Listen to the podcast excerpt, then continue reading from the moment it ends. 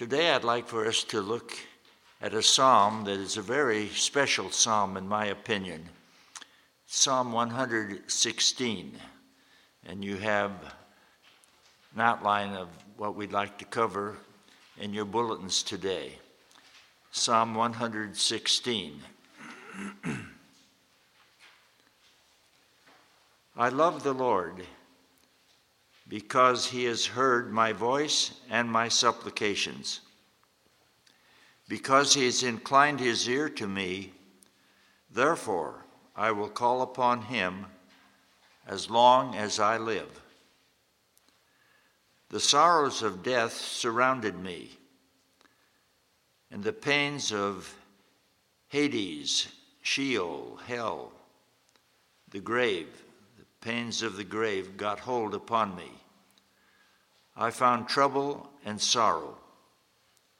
Then I called on the name of the Lord. O Lord, I ask you, deliver my soul. The Lord is gracious and righteous. And I noticed one of the songs dealt with actually part of what Gary read from Jeremiah, speaks of the Lord being righteous. Yes, our God is merciful. The Lord preserves the simple. I was brought low, and he helped me. Return to your rest, O my soul because the Lord has dealt bountifully with you. For you have delivered my soul from death, my eyes from tears, and my feet from falling. I will walk before the Lord in the land of the living. I believed, therefore I have spoken. I was greatly afflicted. I said in my haste, All men are liars. What shall I render to the Lord for all his benefits toward me? I will take the cup of salvation and call on the name of the Lord. I will pay my vows to the Lord now in the presence of all his people. Precious in the sight of the Lord is the death of his saints. O Lord, truly I am your servant. I am your servant and the son of your handmaiden. You have loosed my bonds. I will offer to you the sacrifice of thanksgiving and will call on the name of the Lord. I will pay my vows to the Lord now in the presence of all his people, in the courts of the Lord's house, in the midst of you, O Jerusalem. Praise the Lord. Perhaps you'd agree with me that this is a remarkable and beautiful psalm of witness and testimony. Going back to the beginning, look at the first two verses there. They deal with love, with prayer, with trust in God. I love the Lord because He has heard my voice and my supplications, He's heard my prayer because he's inclined his ear to me, because he's listened, because he's truly hearing what I say. Therefore, in the light of that, I will call on him as long as I live. Do you feel that way? Do you feel you can trust God not only now, but throughout all the days of your life? You know, the Bible is strong about prayer. Let me show you a couple of statements here in the New Testament. First of all, in Ephesians chapter 6, verse 18. Ephesians 6:18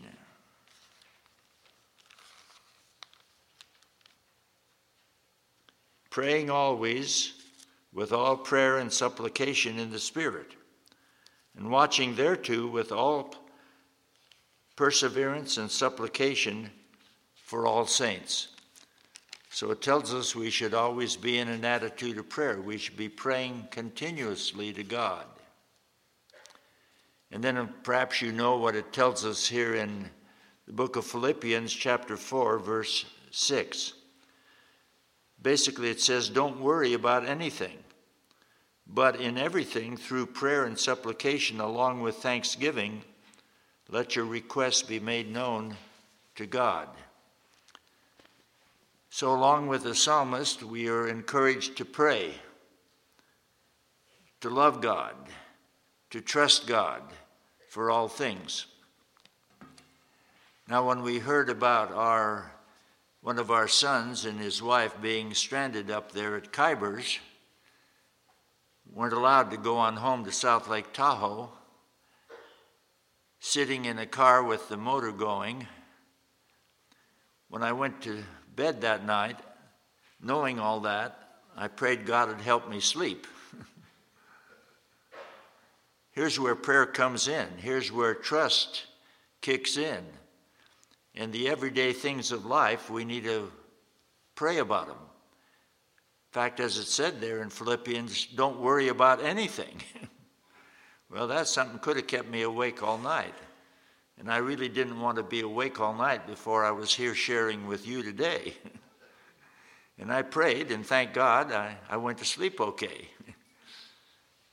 well, they did get back, like I say, to our house because they couldn't go on to their house about 1.30. And thank the Lord, Carrie was in sleeping in our living room, and he could take care of things and help them at that point. So prayer is a very practical thing. We pray because He's there. We pray because we love Him, we, because we trust Him, and because He can help us in everyday events. Back to Psalm 116, it goes on in verses 3 and 4.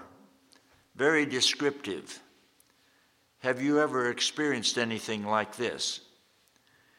He says, The sorrows of death surrounded me, and the pains of Sheol or Hades got a hold on me. I found trouble and sorrow. You ever felt that way?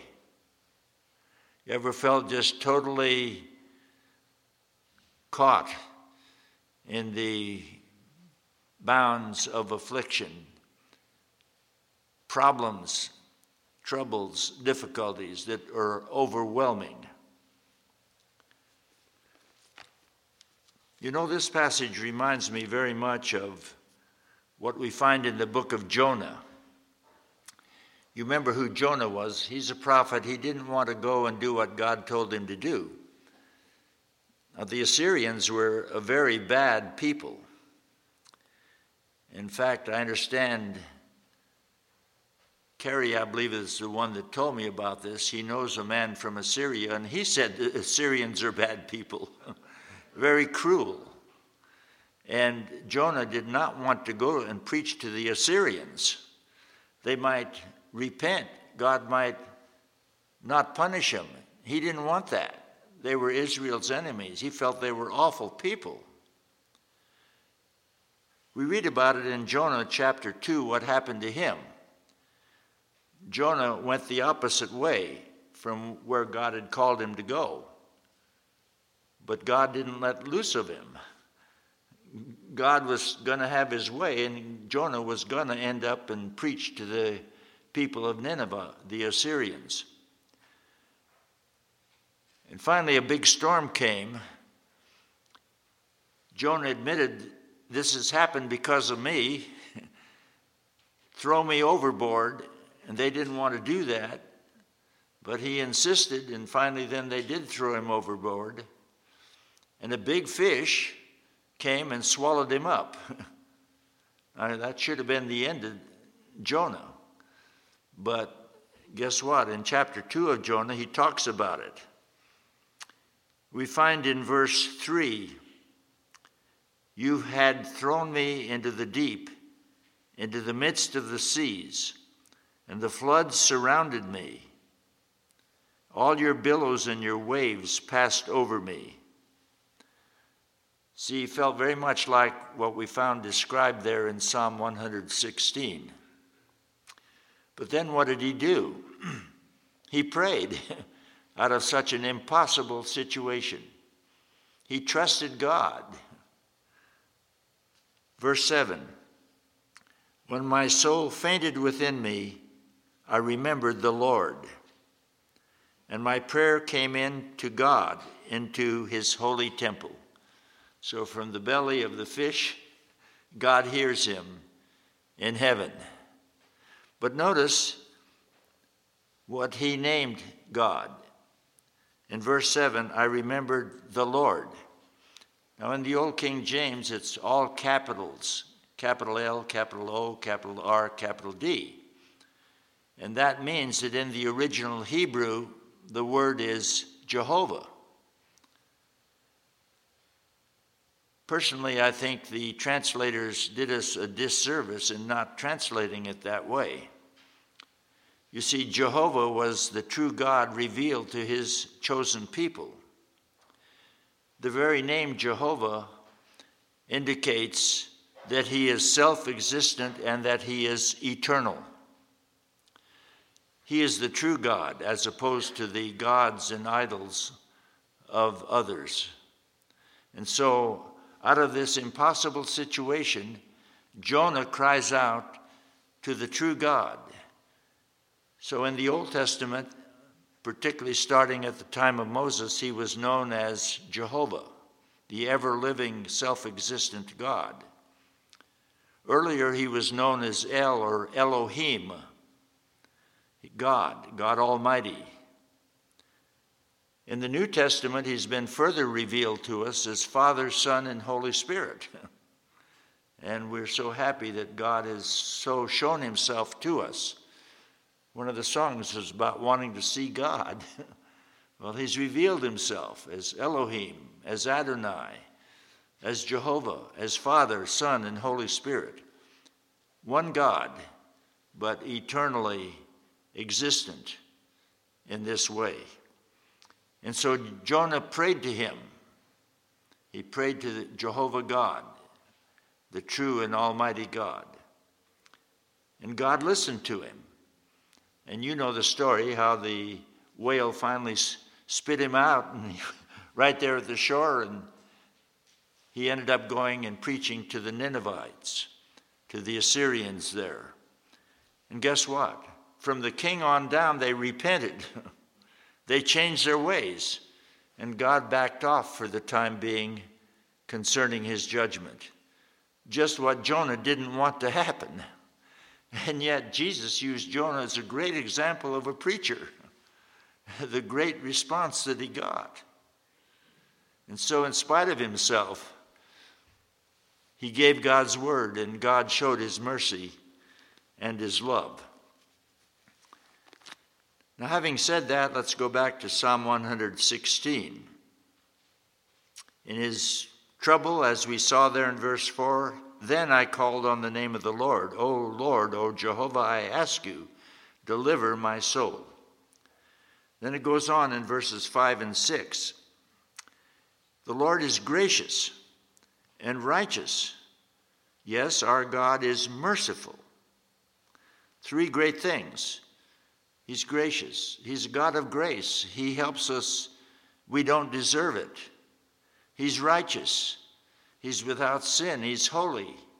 We know that's true, and we are called upon to be that way in our lives. And He's merciful, it says there in verse 5. He helps us, He's merciful toward us. He meets our needs, He answers our prayers. He's real and true, He's there as he was with Jonah, as he was with the writer of this psalm. He's all these things. And then it therefore goes on, verse 6 the Lord preserves the simple. I was brought low, and he helped me. Ah, very personal, is it not? Have you ever experienced anything like that? Have you ever been brought low? Have you ever been humbled? Humility is a good thing. Many in the world don't understand that. People are proud. The devil was proud and rebelled against God. But God calls us to be humble. Now, those of you who were able to be here last Sunday, remember how that fit into what we spoke about. Over in the book of Philippians, it talks about humility. It uses as an example the Lord Jesus. In Philippians 2, leading up to that, it says in verse 3 Let nothing be done through strife or vainglory, but instead in lowliness of mind, let each esteem other better than themselves. And so we dealt with that last Sunday. God calls us to be humble people, humble before Him and humble before one another. In fact, it even says, consider the other person better than yourself. We are to be humble. And so back here in Psalm 116, he said, I was brought low. All these afflictions like Jonah, and he helped me. When we are humble, we become candidates for God's grace and righteousness and mercy. The Lord preserves the simple. I was brought low, and he helped me.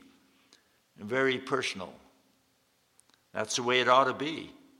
We should have a personal relationship with God who helps us even though in ourselves we are not perfect, but uh, through our trust in Jesus, God gives us his perfection, his righteousness. And I really love what it goes on to say here in verses 7 and 8. This is, a, to me, a fantastic statement, a great statement of aspiration and of witness, what happened he, as it were, speaks to himself.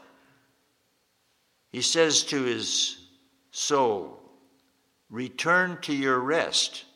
See, he remembered how it had been before the affliction, all these troubles that he'd had. And so he exhorts his own soul, his own person, return back to that kind of restful peace that you had.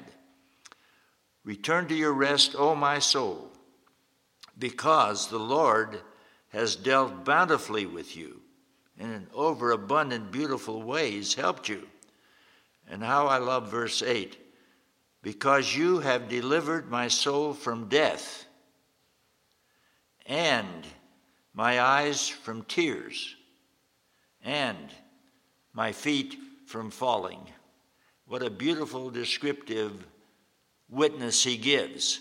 He prayed, God was real, God answered, and he expressed this kind of an experience, this kind of deliverance, this kind of victory in his life over difficulties and over death.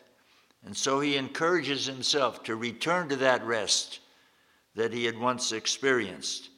But he said, You did deliver me, a personal thing. I experienced it. It's true, and I want to share it with other people as well. You have delivered my soul from death, my eyes from tears, my feet from falling. Then he goes on, verse 9 and into 10 I will walk before the Lord in the land of the living. I believed, therefore I have spoken. That's quite interesting, isn't it? I believed, and therefore I have spoken. Now that's so important that it's picked up in the New Testament. 2 Corinthians chapter 4, beginning in verse 13. We having the same spirit of faith, according as it is written, I believed and therefore I have spoken. You see, he's quoting there. We also believe and therefore we speak, knowing that he who raised up the Lord Jesus shall raise up us also by Jesus and shall present us with you. We know these things are true, these things are going to happen. And so we witness to them, we speak of them. Now back to 116 again.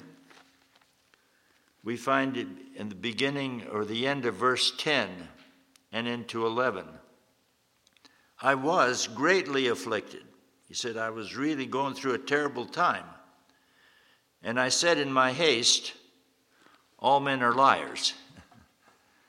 Have you ever said in your haste things you wish you hadn't said? I mentioned before that there's a saying, neither a stone nor a word can be called back. the ripples are made, the damage is done. I spoke in my haste. Yes, I think we've all done that. We've said things we wish we'd never said. it's an easy trap into which to fall. Not too long ago, I spoke from the book of James, chapter 3, where it talks about controlling our tongues and how important that is. About the time June and I got married, she was teaching third grade Sunday school at First Baptist Fullerton. One day I was up in the room where she would teach that, and I saw a reference, Psalm 141 3, written down. That says, Set a watch, O Lord, before my mouth. Keep the door of my lips. we need God's help to control the tongue, don't we? And there's a prayer that that would happen. A prayer I think that we can all echo. we need God's help. Help us, Lord. Help us not speak in haste and say things we wish we had never seen said. Going on then, 12, 13, and 14. What shall I render to the Lord for all his benefits toward me? That's a great question. You know, how can we pay God back? we really can't when you come right down to it. But once we truly trust Him, we can give Him what we can. But how am I going to pay God? Well, verse 13. At a NAV conference, I heard this spoken about years ago. How am I going to pay him back? I will take the cup of salvation. it's not a matter of paying him back, really. It's a matter of receiving what he offers to us. he offers us forgiveness, he offers us childship, sonship, becoming his spiritual children. He offers all that because Jesus came. We think about that at Christmas time. He was incarnate, he became a man, Mary's son, very human, and then he died on the cross for you and for me and for the whole world, and then he rose from the dead. God did that. Something we cannot do, but we can take the cup of salvation. we can reach out and offer and receive what God so graciously offers to us. It's a matter of faith. We can never pay Him back, but we can take it. We can honor Him and believe Him and trust in Him fully. He forgives us, He gives us a place in heaven. It's a matter of grace.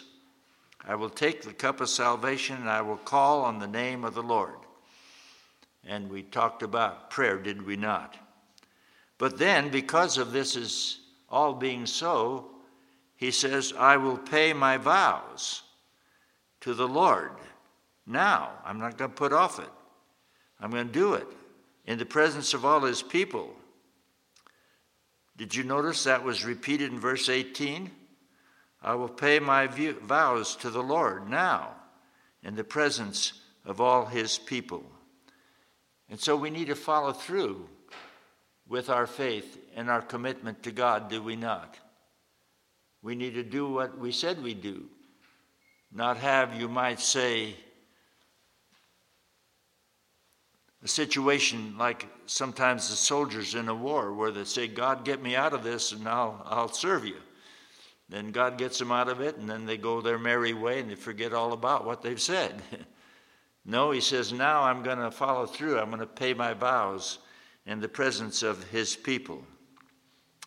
Now, having said that, we come to another verse that is, in a sense, quite unique. A verse that I'd have us to think about. It's worth thinking about. Verse 15. I venture to say it's one of my favorite passages, favorite verses. What's it say? Verse 15, Psalm 116. Precious in the sight of the Lord is the death of all his saints. Precious, valuable, costly in the sight of God is the death of all his saints. Think about that. When you, as a Christian, die, that's something God is extremely interested in. It's precious and valuable in His sight. Now, what actually happens when a Christian dies? Well, you remember Jesus, what did he say on the cross? Father, into your hands I commit my spirit. The spirit leaves the body. If you're a believer, it goes to be with Jesus, goes to be with God. In Acts chapter 7, Stephen, considered the first martyr, when he was being stoned to death, Lord Jesus, into your hand I commit my spirit, my soul. He knew that to die was to leave this body, his spirit would leave and be with Jesus. That's what happens when a Christian dies. It's precious in the sight of God when that happens. We all, from the moment we were born, are headed toward that passage from this world into the next. And it's precious in God's sight, and it's wonderful to know what happens to the Christian. Absent from the body, present with the Lord. 2 Corinthians 5. But then there's something else that'll happen later. Jesus is going to come back someday. We don't know when. We need to be ready all the time. And when he comes back, we are going to receive new bodies. So the s- spirits that are with God, the redeemed, perfected spirits, Hebrews chapter 12, they will be clothed upon with a new body, a body of flesh and bones not blood. That was shed for us. Jesus' body had flesh and bones, it didn't need blood. But we'll get a new body, it says, like his glorious body. These old bodies have their afflictions and their problems and their pains. I know one of you has had trouble with knees. That's no fun. But just think someday God's going to give us a brand new body, a true body. We consist of soul, spirit, and body. We see this in 1 Thessalonians chapter 5 verse 23. They will all be redeemed and eternal and without the sin nature forever. Precious in the Lord is the death of his people. Immediately in his presence with a perfected spirit and a redeemed soul, and ultimately a body like his glorious body. And so, when a loved one goes, if that person knows Jesus, we can enter into this victory, into this faith, knowing that these things are so, and that that person is far happier than he or she could ever be in this life with the Lord forevermore precious, costly, valuable in the sight of the Lord is the death of his saints. Now you might say, well, I don't feel like a saint. if you look at Romans 1 7, you see that all Christians in God's sight are called saints, not just certain eminent ones that the church says should be called saints, but all Christians. And the important thing then is to live that way, to accept that as the gracious gift of God and to seek to live as close to Him and like Him as we possibly can with His help and His strength. We should study His Word every day. We should pray constantly. We should trust and we should love Him. And we too then can have witness of God's redeeming grace and help in our lives. Back to Psalm 116, beginning in verse 16. O Lord, truly I am your servant. Hope we can all say that. I am your servant, the son of your handmaid. You have loosed my bonds. I will offer to you the sacrifice of thanksgiving. I will call upon the name of the Lord. And then again, I will pay my vows now to the Lord in the presence of all his people. In the courts of the Lord's house, in the midst of thee, O Jerusalem. What a prayer, what a statement of commitment. And that is what we should all feel and do as well. Not only do we commit ourselves to the Lord when we accept Jesus, but it's to be a daily committal. He calls us to take up our cross every day. Well, what was the cross used for? To kill people. What does he mean when he says, take up our cross every day and follow him? It means we're to die to self and selfishness that we might live for God and turn our lives over to him. And so we find that kind of death too that we experience, and that's pictured in baptism. It's important that a Christian be baptized pictures death, burial, and resurrection. Death to the old life, taking up our cross, and then living the new life, the new life in Jesus. You come up from the water, it pictures a resurrection. And so that's to be our daily experience with the Lord. And it's great and appropriate how the psalm ends. Verse 19, the end. Praise the Lord. You praise the Lord. You can enter into these wonderful thoughts, and then you, along with the psalmist, can praise the Lord, God who has delivered you, God who is delivering you, God who will deliver you. And we find that, by the way, in Corinthians as well. In one sense, I'd like to reread the psalm again. It's so great. But I'd ask you to perhaps do that this afternoon, to reread it and think about what has been said about it. And as you read, ask God to help you and to apply it to your own life and to give Him all the glory.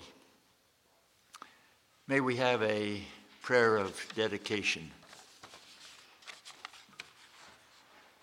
Lord, thank you so much for this wonderful psalm.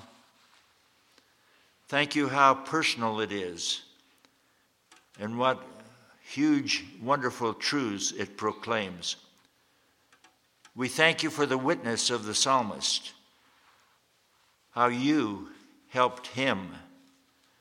And we know that we too are candidates for your help as we trust you, as we believe, as we commit to you. Help us right now in our hearts to do that very thing between you and ourselves.